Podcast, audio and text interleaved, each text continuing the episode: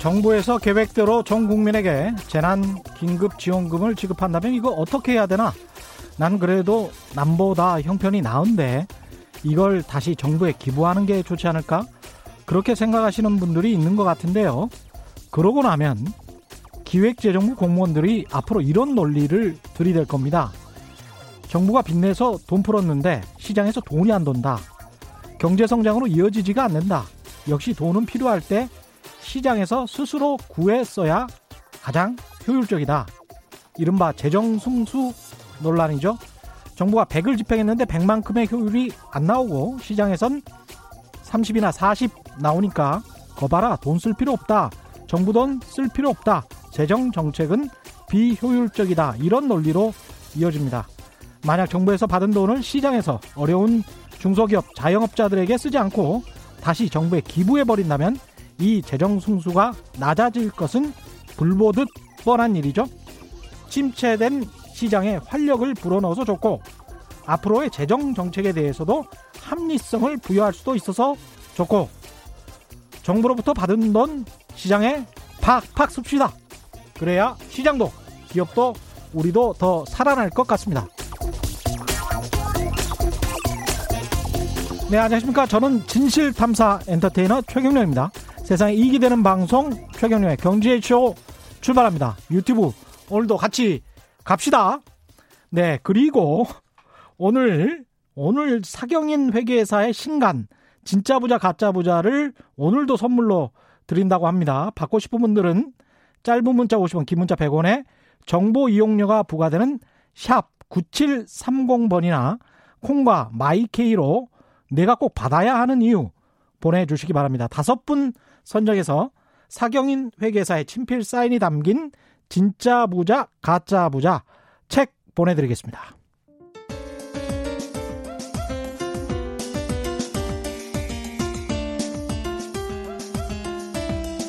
어려운 경제 이슈를 친절하게 풀어드립니다. 돈 되는 경제 정보를 발빠르게 전해드립니다. 예리하면서도 따뜻한 신사 이종우 economist의 one point 경제 레슨. 네, 국내외 경제 흐름을 분석하고 실질적인 투자 정보도 전해드리는 one point 경제 레슨 이종우 이코노미스트 나오셨습니다. 안녕하십니까? 예, 안녕하세요. 예, 2주 만에 나오셨죠? 예. 예. 지난주는 제가 건너뛰었고 그래서 2주 만에 나왔습니다. 사분사분 하다님이 오늘 이종우 이코노미스트 나오실 것 같다라고 딱 이야기를 하시대요, 이미. 그래요? 알고 계신 분들은 다 알고 계시는 것 같고. 이 재정 승수 논란은 많이 우리가 당해봤잖아요. 예, 그렇죠. 어떻게 생각하십니까, 이건? 어, 글쎄요, 일단 뭐, 음, 제 생각으로는 우선은 그, 그 재경부 이 옛날서부터는 뭐 재무부서부터 따졌을 때에 그렇죠. 워낙 그 재정에 대해서 굉장히 경직적인 상태의 사고를 갖고 있지 않습니까? 이번에 네. 보셨던 것처럼 어, 그, 이 뭐 재정이 조금이라도 아무튼 적자가 난다든가 이런 것들에 대해서 너무 그 경직적인 사격으로 갖고 있기 때문에 네. 그런 것들이 이제 어차피 재정이라고 하는 것 자체가 그 경제 상황이나 이런 것들에 따라서 탄력적으로 운영을 했을 때 가장 좋은 형태가 되는데 예.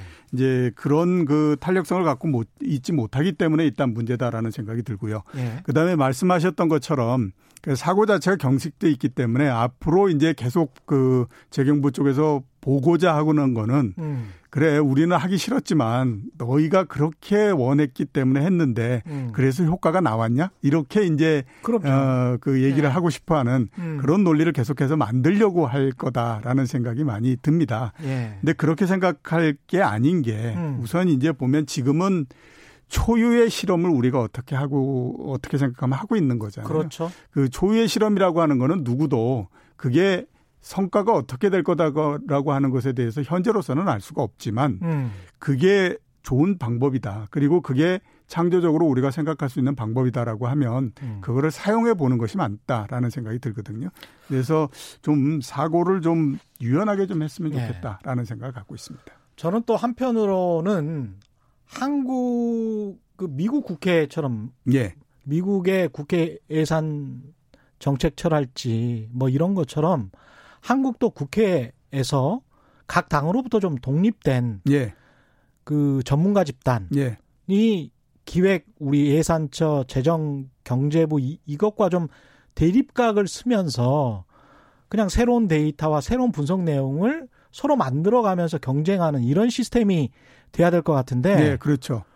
한국 같은 경우는 기획재정부의 기획, 그 예상과 관련된 기획, 뭐 재정, 집행, 집행. 모든 걸 다 그쪽에다 줘버리니까. 예. 그리고 금감이랄지 뭐 이런 것도 사실은 거기에서 똑같이 재경고시 보았던 분들이 가는 거잖아요. 예, 그래서 그렇죠. 다 서로 간에 동기고 후배고 이러니까 이건 좀 아닌 것 같아요. 예. 굉장히 오래전에 70년대 우리가 그 경제 발전을 하는 그 단계에서 예. 가장 힘이 센 부서가 그 당시에 보게 되면 경제 기획원이지 않습니까? 그렇죠, 그렇죠. 예, 그때의 유산이 현재까지도 계속 남아 있는 거거든요. 예. 그랬기 때문에 지금도 보면 그게 변하고 변해서 결국 이제 그, 어, 당시에 재무부와 또 합쳐지기도 하고 해서 현재 재경부 이런 것이 만들어진 거잖아요. 예. 그러니까 그때에서부터 왔던 관료적인 생각 음. 이런 것들이 지금까지도 계속되고 있는 거기 때문에요. 예. 가장 좋은 거는 국회에서도 음. 어 입법을 위해서 어그 예산처 이런 음. 것들을 만들어서 각자 나름대로의 생각을 만들어서 그다음에 그거를 가지고 서로 경쟁을 해 보는 것이 가장 좋은데 그렇죠. 현재로서는 네. 워낙 오래전서부터 음. 재경부 힘이 너무 셌기 때문에 음. 관료사회에서도 그걸 제어하기는 쉽지가 않다라고 볼 수가 있겠죠. 예. 일단 이제 주식시장, 유가시장 이렇게 쭉 가봐야 될 텐데 예. 오늘도 코스피는 1.79% 1922 예. 상당히 올랐습니다. 예, 그렇죠. 예. 그한 한 달 전 정도의 주가가 1,400, 1,500을 왔다 갔다 했었으니까 예. 지금 뭐 굉장히 빠른 속도로서 회복이 됐다라고 볼 수 있죠. 두 배 오른 종목들도 꽤 있는 것 같아요. 예, 두배 오른 종목들도 꽤 많이 있죠. 예. 주가 자체가 뭐 거의 한 35% 넘게 상승을 했기 때문에 음. 그 중에 여러 가지 그 인기를 모으고 있는 주식 같은 경우에는 두 배 이렇게 올라갈 그렇죠. 수 있는 그게 예. 됐죠. 오늘만에 한정해서 보면 오늘 주가가 상당히 많이 오른 이유 중에 하나는 예. 기업 실 적이 우리가 생각했던 것보다 나쁘지 않을 것 같다라고 하는 부분들입니다. 그러니까 지금까지 그 1분기 그 실적이 조금씩 발표되고 있는데 예. 어, 대략 한 보면 이제 100개 기업 정도가 발표를 했거든요. 특히 이제 초반에는 어떤 기업들이 많이 발표를 하냐면 규모가 굉장히 큰 기업. 음. 예를 들어서 삼성전자, LG전자, 뭐 현대차 예. 이런 이제 기업들이 발표를 하거든요.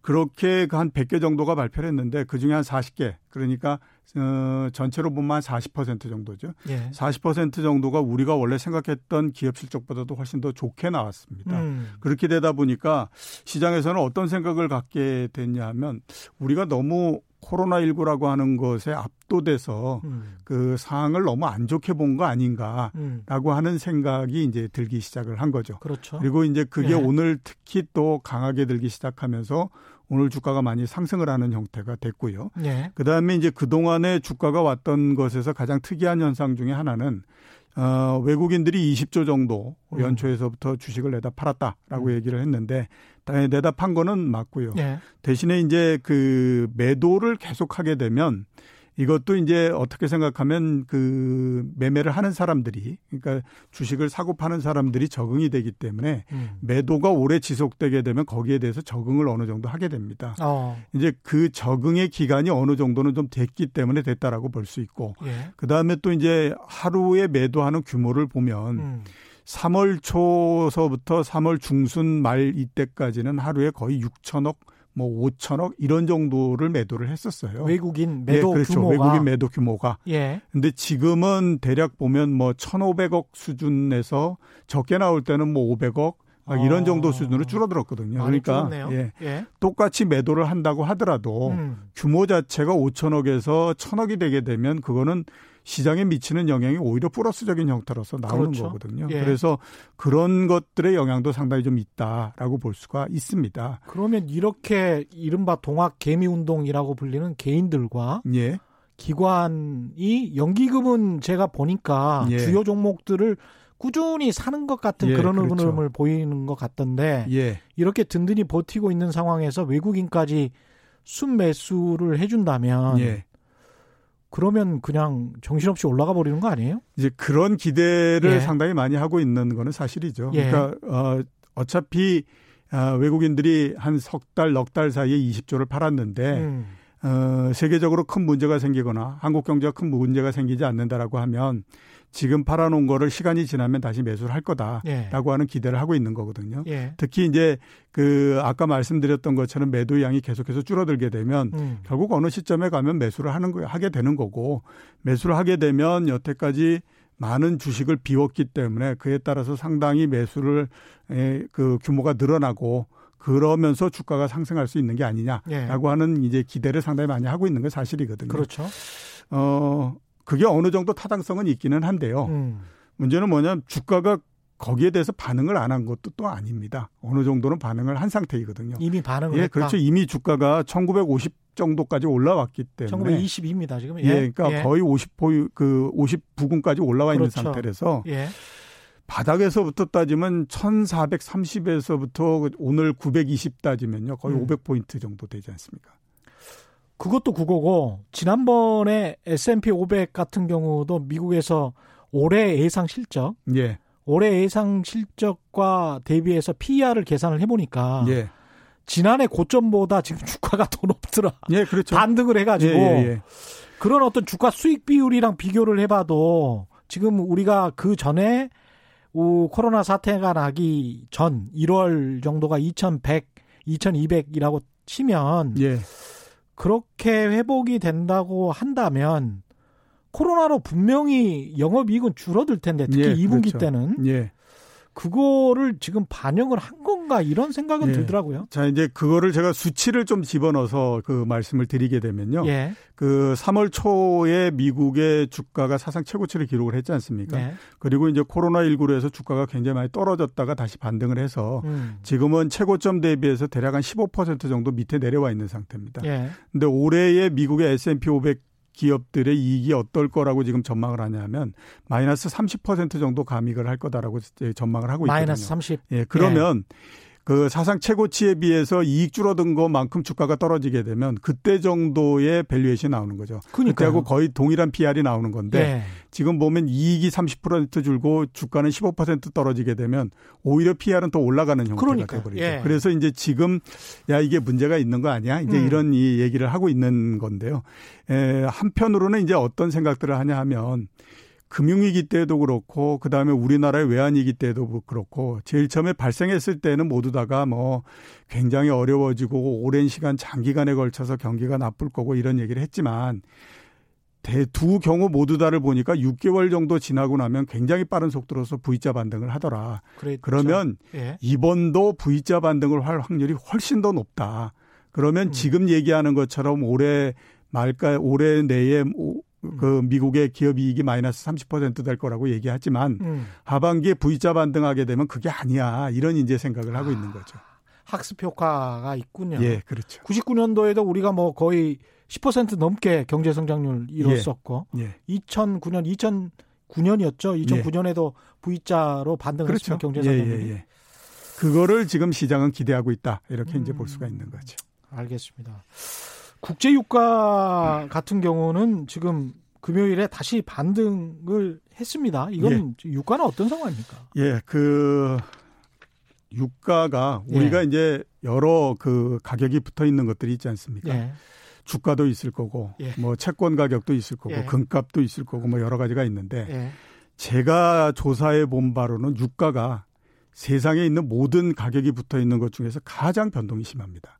아, 그리고 그래요? 지금이 이렇게 굉장히 큰 변동을 보이고 있다 어. 이렇게 보이는데 예. 를 들어서 한번 말씀드리게 되면요. 2008년도에 제일 높을 때 유가가 얼마냐면 음. 배럴당 150달러였습니다. 예. 이번에 뭐 아시는 것처럼 지난주에 워낙 뭐 많이들 얘기를 했으니까 마이너스 37달러 뭐 이렇게 됐다라고 얘기하지 그랬었죠. 않습니까? 그런데 예. 그거는 어, 아주 특이한 경우니까 그걸 제외하고 나면 음. 정상적으로 그 가장 낮은 가격이 종가로서 만들어진 게 10달러입니다. 10달러. 예, 예. 그러면 2008년도 150달러에서 음. 2020년도에 10달러가 돼 버리면 93.3%가 하락을 한 겁니다. 와, 엄청나게 떨어진 거죠. 엄청나네요. 예. 예. 그러면 또 이게 떨어질 때만 그러냐? 오를 때도 또 마찬가지입니다. 그 1999년도에 배럴당 12달러 정도였거든요. 예. 이게 말씀드렸던 것처럼 2008년도가 되면 150달러가 됩니다. 그러면 어 대략 한 9년 사이에 11.5배가 올라가는 겁니다. 야. 엄청난 변동을 계속하고 있는 거죠. 이게 투자 투기 세력이 몰려들만 예, 한 예, 그렇죠. 시장이군요. 예, 예. 이게 그런데 여기에 이제 우리 개인 투자자들이 주식에서 낮은 가격에서 매수를 해서 거기서 좀 이익을 보면 그거를 빼가지고 또 유가 투자한다고 하게 했다가 음. 지금 이제 굉장히 어려운 상태에 지금 들어가 그렇죠. 있는 거거든요. 예. 이렇게 유가의 변동이 굉장히 심하다가 보니까 이 가격 변동이 맨 끝점에 도달했을 때 정말로 세계적인 기관들이 어 한번 이제 잘못 그 예측을 해가지고 음. 망신을 정말 톡톡히 하는 그런 것들이 나오죠. 예를 들어서 보면 앞에서 제가 말씀드렸던 것처럼 1999년도에 12달러까지 내려갔다고 말씀드렸잖아요. 예. 이때 이제 이코노미스트지가 음.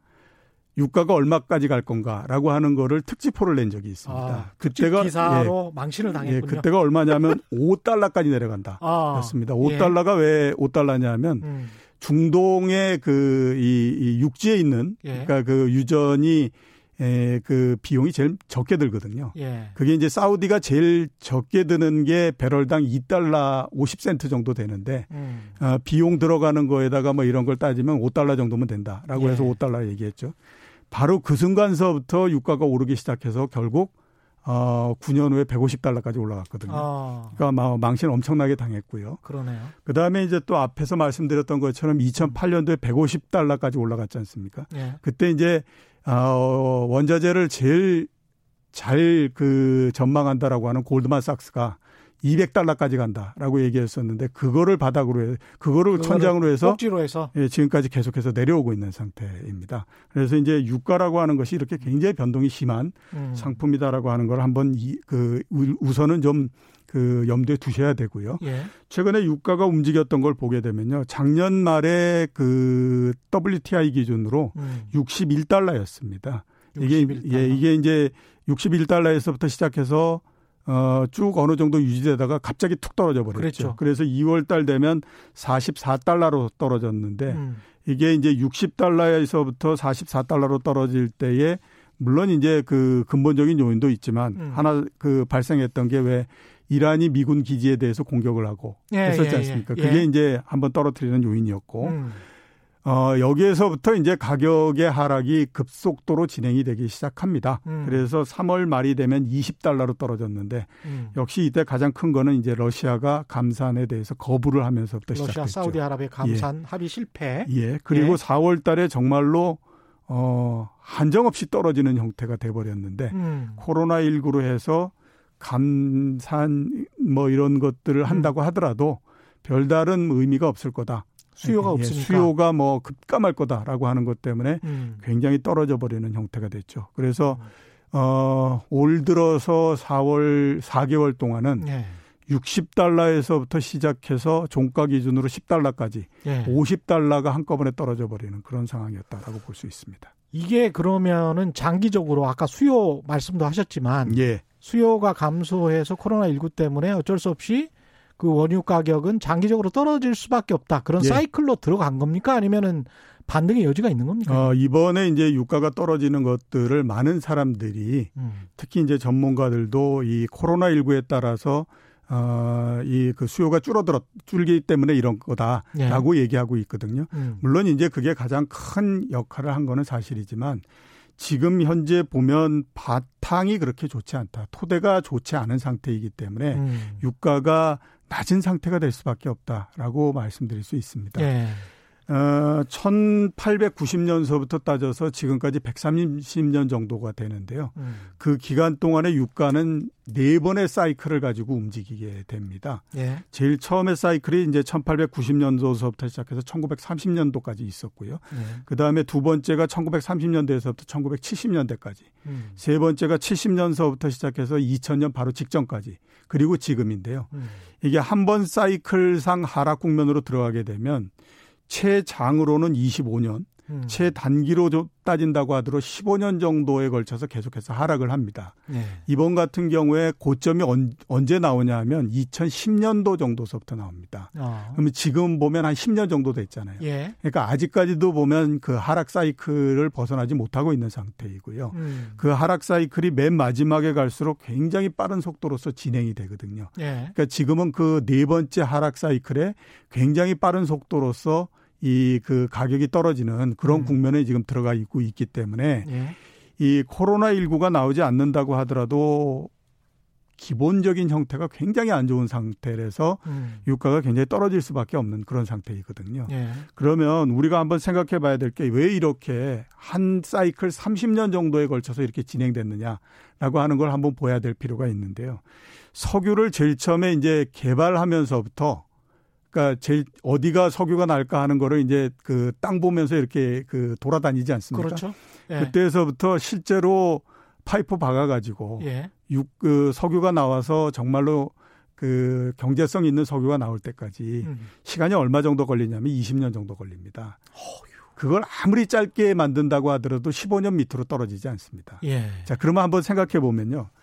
유가가 굉장히 낮을 때에 석유 개발하겠다고 땅 보러 다니지는 않지 않습니까? 그죠?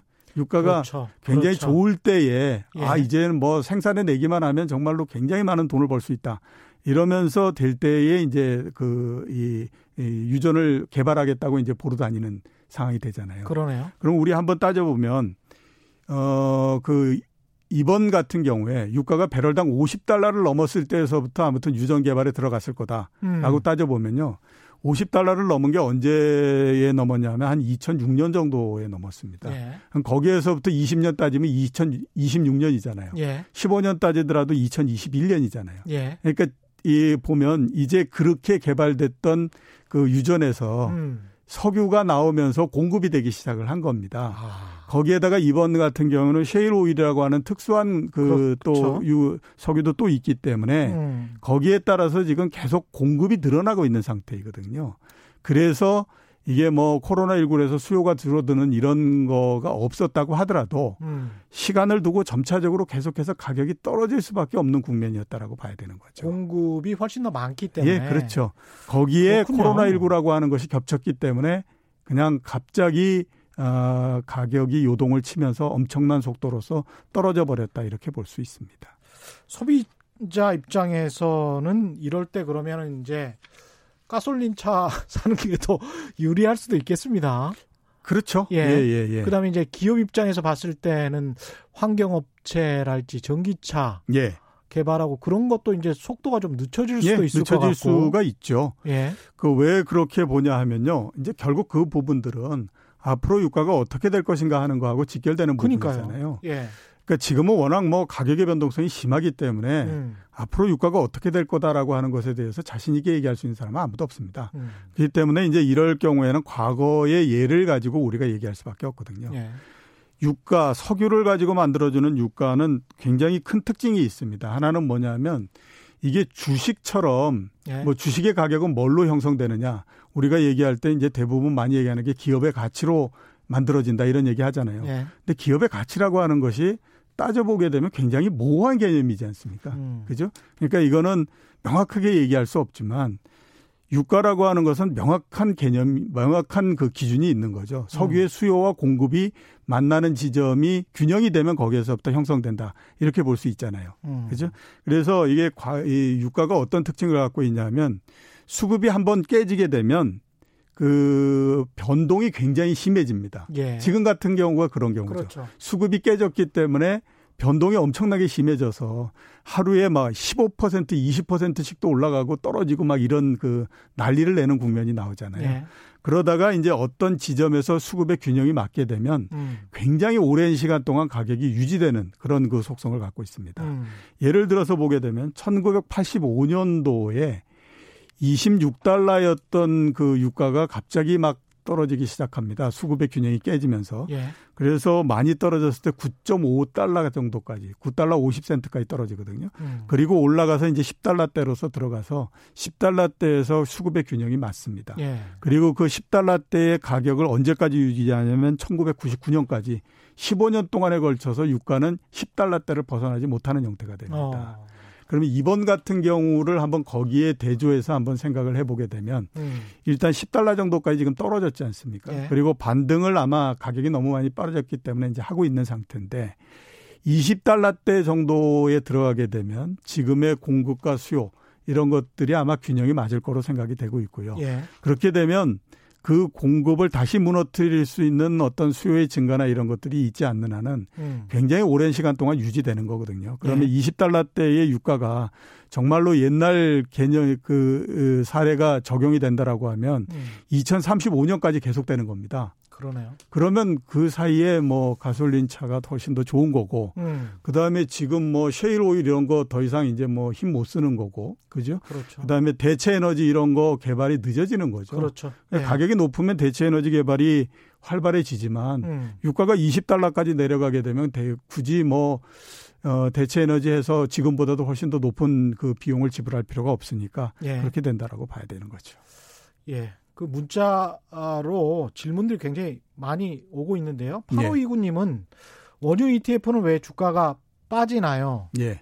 원유가 빠져서 주가가 빠지는 거겠죠. 아, 그것도 예. 있고요. 또 예. 하나는 뭐냐면 이제 사람들이 판단을 잘못했기 때문에 그렇습니다. 예. 앞에서 말씀드렸던 것처럼 주식이 굉장히 낮은 가격이 됐을 때 그거를 사가지고 음. 예, 이제 가격이 오르면은 아, 이거를 팔면 된다 이렇게 이제 생각을 해서 그게 어느 정도는 이제 맞았던 건데요. 음. 유가라고 하는 거는 우리가 현물로 거래하는 거는 아니거든요. 예. 선물로 거래를 하지 않습니까? 그렇죠. 그렇기 때문에 이제 우리가 뭐 석유를 사서 그 가격을 올리고 이렇게 할 수는 없는 거고 음. 유가를 거하는데 유가도 유가 선물을 우리가 직접 거래를 할 수는 없기 때문에요. 그거를 음. 가지고 상품을 만들거든요. 예. 그래서 이제 그 유가 선물을 가지고 돼 있는 상품을 만드는데 음. 이 상품에 투자해 본 사람들이 거의 없습니다. 그런데 갑자기 이제 그 유행이 되면서 바람이 불기 시작하니까 그 상품의 가격에다가 이제 투자를 했는데 음. 이게 어떤 일이 벌어졌냐 하면 그 살려고 하는 매수의 가격이 원래 이 그 이 유가 선물이 가지고 있는 본질적인 가치보다도 너무 높아져 버린 거예요. 어. 살려는 사람들이 너무 많아지다 보니까 예. 예그 가격의 괴리가 얼마까지 벌어졌냐면 음. 원래 가격의 3배 내지 4배까지도 막 벌어져 버린 형태가 됐습니다. 뭐 당연히 이제 거래 차익 예, 그렇죠. 예. 차익 거래가 될 수가 있네요. 예, 그렇게 예. 되니까 이게 아무리 생각해도 이거는 뭐 본질적인 가격이 있는 건데 음. 선물이 됐으니까 음. 그래서 이제 증권회사들에서 아 이게 너무 가격이 벌어졌으니까 투자하지 마세요라고 얘기했는데도 안 된 거죠. 예. 그렇게 되다 보니까 아예 거래 자체를 못하게 막아버리는 형태가 돼버린 거거든요. 음. 근데 이제 그게 가격이 계속해서 올라가면 음. 그래도 좀 괜찮은데 많이 매수를 한 다음에 어떤 일이 벌어졌냐면 가격이 엄청나게 떨어져 버린 형태가 돼버린 거예요. 그렇죠. 그러니까 원래대로 되지 않은 상태에서 그 매수 가격은 원래 본질적인 가격보다도 훨씬 더 높게 샀으니까 음. 이게 거기에서부터 문제가 돼서 이제 엄청난 손실이 거기에서 발생을 해버린 거고 음. 그게 이제 뭐그너 굉장히 많이 떨어져서 예. 본질적 예. 가치가 제로가 돼버리는 형태가 되게 되면 예. 지금 6,400억 정도가 거기서 손실이 발생한다 이런 음. 얘기가 이제 거기서부터 나온 거죠. 김대근님은 굉장히 어떻게 생각해 보면 황당한 질문인데 만약 원유 선물을 만기까지 가져가면 어떻게 실물 인수를 하는지요? 뭐 이런 예. 그러니까 이번에 예. 왜그 예. 유가가 마이너스 37달러가 됐다 이런 얘기 하지 않았습니까? 예. 그게 이제 그 말씀하셨던 것처럼 질문하셨던 것처럼 그래서 예. 나온 거거든요. 그렇죠. 그러니까 5월 물이 만기가 돼서 6월 물로 넘어가는데 예. 보통의 경우에는 5월물이 만기돼서 6월물로 넘어가는데 문제가 없습니다. 왜냐하면 음. 5월물이 만기가 될 때에 그 가격이 6월물로 거의 그 수렴이 되거든요. 그렇죠. 왜냐하면 하루 차이뿐이 안 나니까 예. 그렇게 되는데 이번 같은 경우에는 어떤 일이 벌어지냐면 음. 5월물이 만기가 되는데 그러니까 이제 그 6월물로 넘기기가 굉장히 어려워진 형태가 된 거죠. 그렇게 네. 되면 채우로 남는 사람은 어떻게 되냐면 현물을 인수해 버려야 되는 형태가 되는데 나는 원래서부터 현물을 인수할 생각이 없었는데 이렇게 돼 버리는 거죠. 이게 이거는 금융 상품에 투자한 금융 시장의 참가자들의 게임이잖아요. 예, 그렇죠. 정유회사들의 게임이 아니고. 예. 그렇기 때문에 이거를 현물로 직접 인수할 수 있는 사람은 인수할 의사가 있었던 사람은 애당초 아무도 없었던 예, 거죠. 아무도 없었죠. 예. 예. 그렇게 됐는데 어 결산을 해야 되는데 결산해서 예. 그거를 받아서 그 매매를 청산해 줄 사람이 없으니까 그렇죠. 나는 그 사람을 찾기 위해서 가격을 계속해서 낮출 수밖에 없는 거죠. 그게 가령, 마이너스 37달러가 가령 중국 돼지랄지 콩이랄지 이런 거를 선물로 거, 그 거래한다고 해서 이게 만약에 폭락이나 폭등한다고 해서 그거를 현물로 인수하겠다 이러는 그 금융시장 참가자들은 아무도 없죠. 예, 아무도 없죠. 그래서 마이너스 예. 37달러 막 이렇게 됐을 때 그러면 드럼통 갖고 가서 그거를 모두 받아와야 되냐 뭐 이런 예. 얘기 했었거든요. 그거는 뭐 예. 말도 안 되는. 예, 예. 그렇죠. 그 그렇게 현물로 인수하는 인수 비용이 훨씬 더 많이 들 것 같습니다. 그게 37달러 정도 든다라고 생각을 해서 마이너스 37달러가 된 그런 거죠. 예. 예. 8144님은 우리나라는 유가하고 주가하고 늘 같이 간다고 예. 수많은 전문가들이 얘기하는데 지금은 뭐 때문인지 예. 앞으로도 전망이 같이 가는 건 맞는지요. 예. 유가가 보통 이렇게 그 하락 안정화되면 예. 우리 기업들에게 상당히 좋다. 예, 그렇죠. 이, 래 왔었지 않습니까? 예, 예, 예. 예. 특히 우리나라 같은 경우에는 음. 석유가 안 나는 나라이기 때문에 음. 과거 같은 경우는 이제 서 유가가 떨어지면 굉장히 좋다라고 얘기를 했죠. 예. 그래서 돌이켜서 생각해 보시면 3조 호황이라는 것이 있었지 않습니까? 음. 그 3조 중에 하나가 뭐냐면 유가가 떨어진 겁니다. 아까 예. 제가 말씀드렸던 것처럼 왜 85년 뭐 이때에 20몇 불에서 갑자기 9불로 떨어졌다. 음. 그래서 이제 3조 호황이 시작됐던 건데요. 예. 유가하고 주가 사이에 어떻게 되느냐.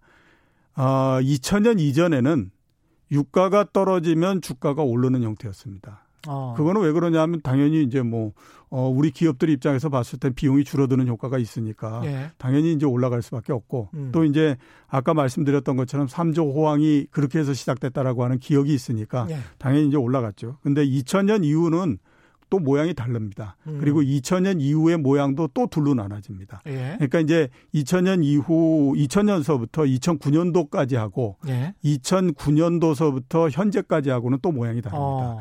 2000년서부터 2009년도는 유가하고 주가가 동시에 올라갑니다. 그러니까 예. 같이 올라가기 때문에 이때는 이제 유가가 올라가면 주가도 올라간다 이렇게 이제 얘기를 했는데 예. 이게 왜 그러냐 하면 이 당시에 유가가 이제 뭐 한 20불 정도에서부터 150불까지 올라간 거는 음. 수요가 특히 그 이머징 마켓들에서 많이 증가를 했기 때문에 그렇습니다. 예.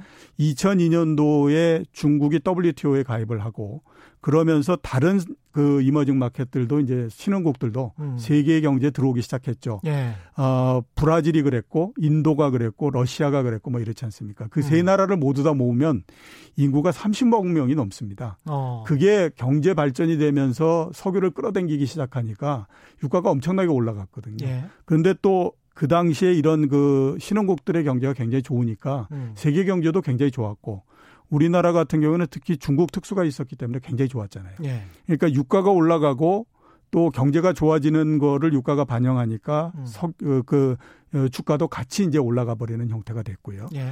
근데 이제 2009년도서부터는 유가는 떨어지고 주가는 상승을 하는 형태가 됐습니다. 우리나라는 어. 그냥 옆으로 주가가 쭉 누워버렸기 때문에 그런 모양이 안 나왔는데 선진국은 특히 그랬어요. 예. 이제 왜 그러냐면 이제 말씀드렸던 것처럼 유가가 굉장히 많이 올라간 다음에 음. 세계 경기가 안 좋아지면서 유가는 떨어지는 형태가 됐죠. 예. 대신에 이제 그 중간에 금융위기가 나고 이렇게 되면서 그 선진국을 비롯해서 저금리와 굉장히 많은 유동성을 풀어버리는 형태가 됐지 않습니까? 그렇죠. 그게 예. 이제 어디로 몰렸냐 하면 부동산, 그 다음에 주식, 채권 이런 쪽으로 그 유동성이 몰렸거든요. 음. 그러니까 이제 유동성이 많이 몰리는 효과로 해서 주가는 올라갔고 예. 대신에 경기가 나쁘면서 유가는 떨어져 버렸고 이런 아. 형태가 된 거거든요. 그래서 예. 또 모양이 바뀐 겁니다. 음. 그러면 앞으로 어떻게 될 거냐 하는 거를 한번 보게 되면요. 앞으로는 어, 두 개의 모양이 비슷해지는 형태가 될 걸로 다시 또 생각이 되는데 다시 실물 경제와 예, 금융시장이 그렇죠. 비슷하게 예, 예. 가는 근데 2000년서부터 2009년도는 유가하고 주가가 동시에 올라가는 형태였는데 음. 2010년도 2020년도서부터 앞으로의 모양은 유가도 안 좋고 주가도 안 좋은 형태가 될 가능성이 높다라고 음. 봐야 되죠. 왜냐하면 유가는 일단 뭐 공급 수요 공급이 어긋난 부분들도 있고 예. 그다음에 경기가 안 좋은 부분들도 있고 음. 그런데 주가도 마찬가지로 경기가 안 좋은 부분들에 따라서 약해지는 형태가 되고 대신에 이제 유동성이 많이 공급되는 건 동일하지만 음. 워낙 돈을 많이 푼 것이 시간이 오래되다 보니까 그 효과가 2010년도서부터 2019년도에 비해서는 좀 줄어드는 형태가 되죠. 예. 그래서 서로 안 좋은 형태로 아마 비슷한 모양이 되지 않을까라는 음. 생각이 좀 듭니다. 제가 질문 드려야 될 것을 미리미리 문자로 이렇게 질문을 주시고 있어가지고 매우 편합니다. 딸기딸기 피터님, 유가가 계속 내려갈수록 이익 볼 수 있는 업, 업종 어느 쪽일까요? 저도 궁금했어요 이거. 예, 이익을 예. 볼수 있는 그러니까 그, 그 수혜를 볼 수 있다라고 하는 업종 가장 예. 큰 거는 항공업입니다. 항공. 예, 그렇습니다. 항공업은 왜 그러냐면요. 예. 항공유가 굉장히 많이 들어가지 않습니까? 음. 근데 우리가 디젤 그 엔진에 쓰는 가솔린 같은 경우에는 그래도 연비가 굉장히 좋아요. 예. 연비가 좋기 때문에 그 쓸 수 있는데 음. 항공유 같은 경우에는 연비가 굉장히 안 좋습니다. 그렇죠. 그러니까 예. 만약에 100리터를 집어넣는다라고 하게 되면 음. 그게 실제적으로 아무튼 역할을 할 수 있는 거는 8리터 정도밖에 안 된다라고 얘기하거든요. 예. 그러니까 8% 정도밖에 이게 그 사용이 안 되는 형태가 되기 때문에 예. 항공유에 따른 영향을 굉장히 많이 받습니다. 음. 그래서 이제 그 상대적으로 아무튼 어 항공사 이런 데가 좋은데요. 지금은 뭐 코로나 19 때문에 예, 소비가 안 되니까 예, 뭐 가기 때문에 예. 어 유가가 떨어지고 이러는 거에 대해서 뭐 전혀 작동을 못 하고 있는 상태라고 봐야 되고요. 사실은 일정하게 소비가 되고 수요가 있다라고 치면 저유가로 혜택을 받는 가장 대표적인 회사는 한국전력 아닙니까? 예. 그리고 그렇죠? 한국전력이죠. 그렇죠? 이제 한국전력은 예. 말, 그 말씀하신 것처럼 음. 수력 발전도 있지만 화력 발전도 굉장히 많거든요. 그럼요. 예, 거의 5대 5 정도 되기 때문에 예. 화력 발전에 들어가는 비용이 줄기 때문에 음. 거기에 따라서 이제 효과가 나오는 그런 부분들이 굉장히 많습니다. 예. 그래서 예. 그게 굉장히 좋고요. 음. 대신에 이제 안 좋은 업종도 있습니다. 예. 대표적인 예로 보게 되면 이제 정유업이 안 좋죠.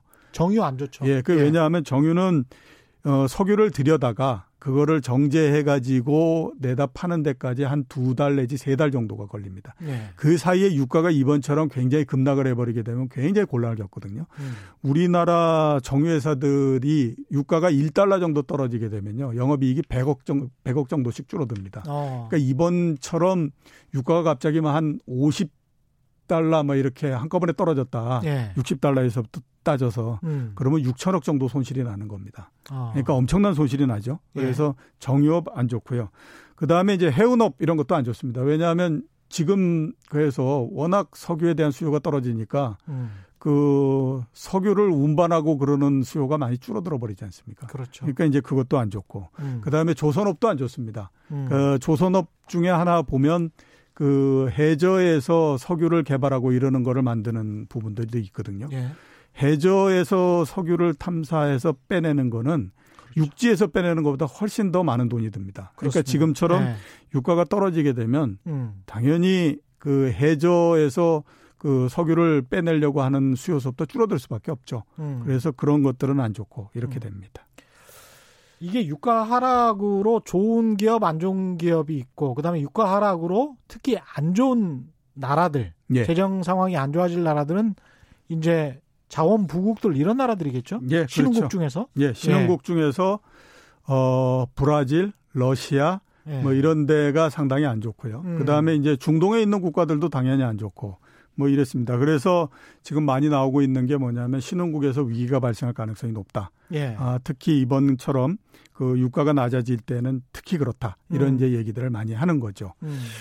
왜 그런 얘기가 되냐면 2008년 정도서부터 신흥국들의 부채가 급증을 해 나가기 시작을 합니다. 예, 그건 뭐 생각해 보면 그렇지 않습니까? 그, 어, 여러 그 이제 그 나라들의 부채가 이제 쭉 이렇게 에, 늘어나고 이렇게 했었는데 예. 돈을 빌려주는 사람 입장에서 봤을 때는 2008년도에 금융위기가 미국에서부터 음. 나버렸기 때문에 예.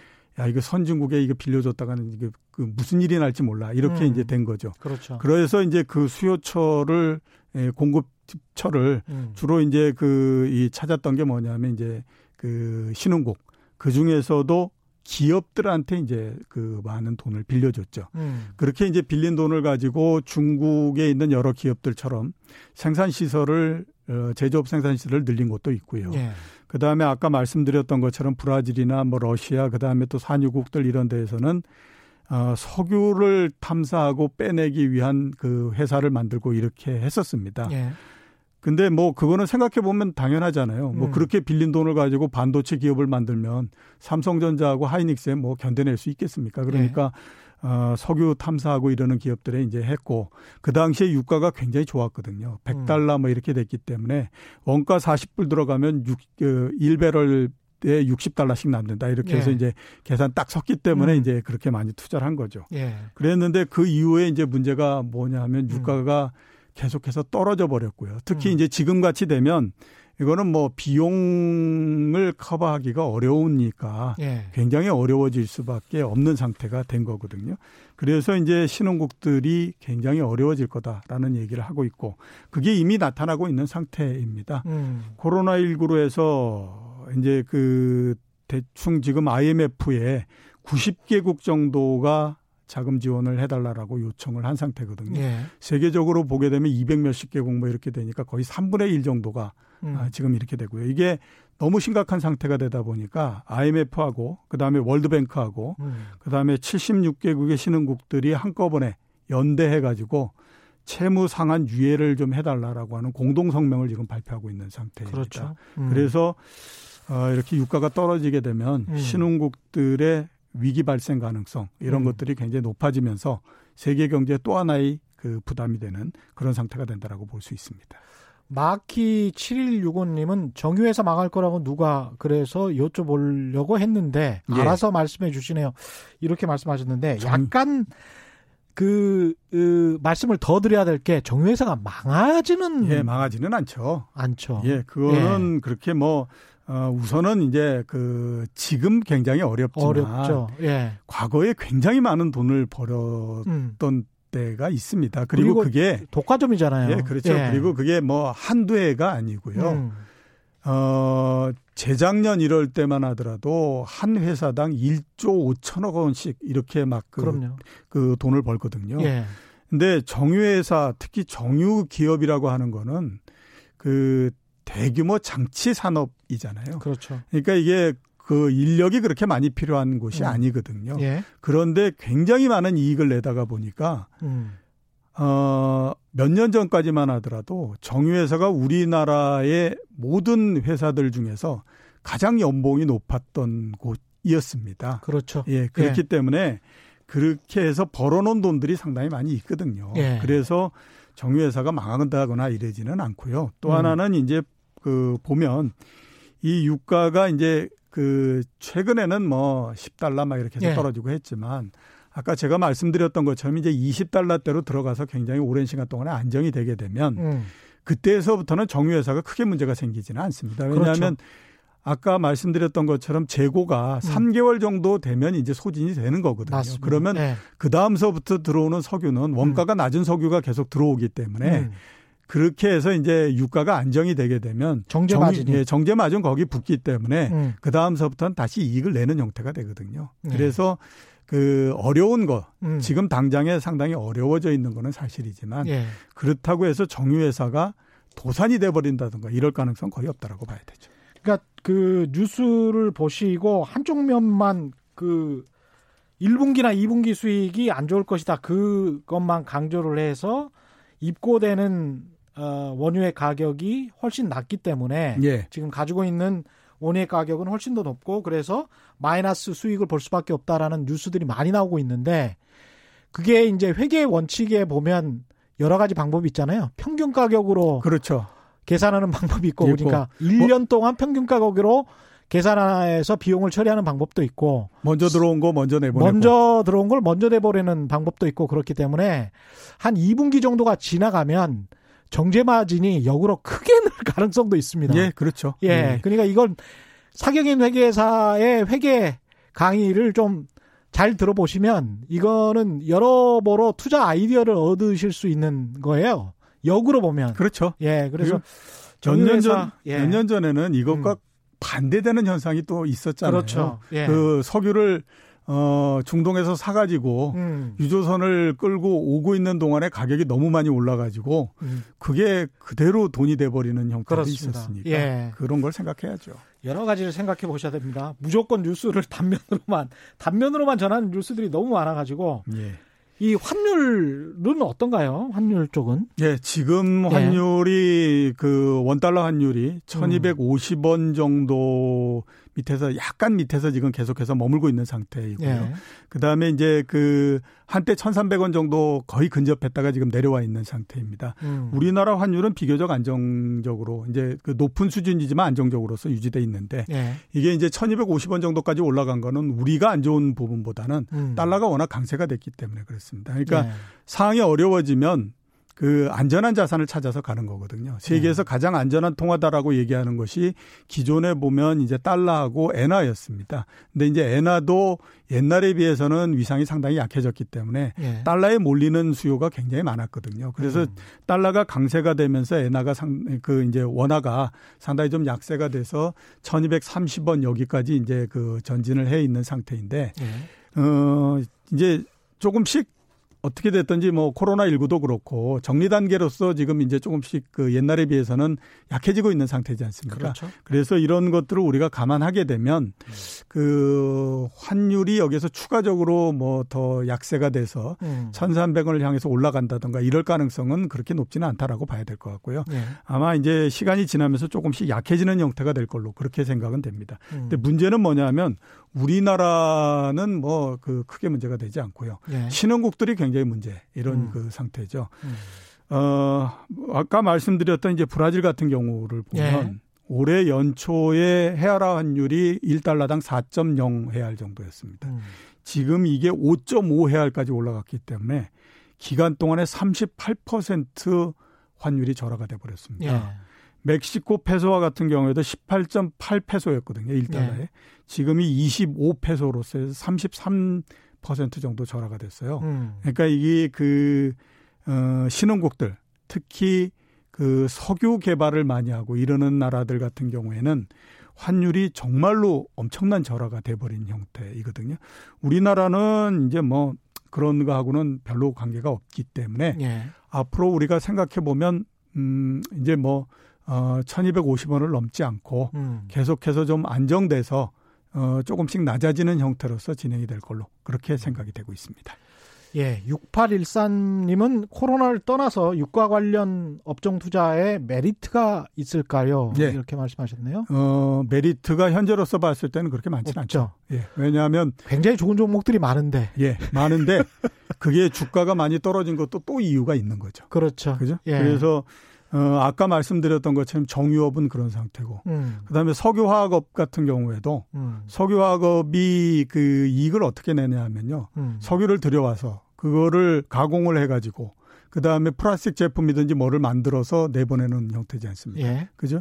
그 사이에서 차익이 나는 거를 가지고 음. 어, 이익을 내는 거거든요. 예. 근데 유가가 만약에 떨어지면, 유가가 굉장히 많이 떨어지면 그 차익을 낼 수 있을 만한 룸이 굉장히 많이 줄어들죠. 예. 그러니까 만약에 유가가 100불이다. 음. 그러면 그 저 제품 가격에다 한 10불 정도 더 붙여 가지고 10% 이익 내서 한다고 하더라도 유가가 너무 굉장히 높기 때문에 이게 이제 상대적으로 어, 그 별로 그렇게 표시가 나지 않죠. 예. 근데 유가가 만약에 20불 됐는데 10% 붙인다라고 하면 22달러 22불 음. 정도 되는 거잖아요. 그러니까 2불밖에 소, 그 이익을 못 내는 거기 때문에 예. 상대적으로 어, 그 이익이 나거나 그러는 폭이 굉장히 많이 줄어드는 거죠. 음. 그런 면에서 우리가 보게 되면 유가가 낮은 상태에서는 석유와 관련한 그 이 회사들 이런 데는 그렇게 주가가 많이 올라가거나 이익을 많이 내거나 이르기가 굉장히 어렵습니다. 이럴 때는 결국 코로나 19 이후의 세상이 어떻게 변할까? 예. 거기에 관해서 인문학적 상상을 해보는 게 굉장히 중요할 것 같아요. 예. 예. 그래서 많이들 얘기하고 있는 게 이제 어, 비대면, 는 음, 언택트 그런 그렇죠. 것들을 이제 많이 얘기를 하는 거죠. 언컨택트. 안 그래도 이것과 관련해서 4월 30일에 김영석 소장이랑 이 재밌는 이야기를 해볼 것 같습니다. 코로나 19 이후에 세상이 어떻게 변할까. 예. 그거에 따라서 투자 아이디어도 굉장히 많이 생길 수가 있잖아요. 예, 그렇죠. 예. 그래서 제가 많이 하는 얘기가 지금은 다른 어떤 것보다도 중요한 게 상상력이다. 상상력입니다. 예, 진짜. 그리고 그 예. 상상력을 발휘하기 위해서는 음. 역사를 비롯한 인문학적인 토대가 있어야만 된다. 예. 그래야지만 과거에도 예. 뭔가 세상이 갑자기 급변을 해서 그 세상이 바뀌었던 것이 기조적으로 굳어져 버렸던 상태가 있는, 있었는데 예. 그때 사람들이 어떻게 행동을 했고 그 다음에 그거에 따라서 어떻게 세상이 바뀌었는지 음. 하는 것들에 대한 그 기본적인 지식이 있어야지만 그렇죠. 제대로 된 상상력이 나올 수 있고 그래야 앞으로 세상이 어떻게 바뀔지 하는 것들을 알 수 있다라는 얘기를 하고 있습니다. 일례로 제가 아주 비근한 거리에서 지금 경험하고 있는 것은 최경영의 경제쇼 유튜브 동시 접속자 수가 폭발적으로 성장을 예, 하고 있거든요. 그렇죠. 예. 코로나 19 이후로 이거는 환경적인 물론 제가 잘해서이기도 합니다만은 환경적 요인이 좀 있다. 예. 그래서 이런 환경적 요인을 좀 많이 보셔야 된다. 부인하지 않겠습니다. 예. 오늘 말씀 여기까지 하고요. 감사합니다. 지금까지 이종우 이카노미스트와 함께했습니다. 고맙습니다. 예, 고맙습니다. 예, 최경영의 경제쇼 준비한 내용 여기까지였습니다. 저는 내일 4시 5분에 다시 찾아뵙겠습니다. 지금까지 세상이 되는 방송 최경영의 경제쇼였습니다. 고맙습니다.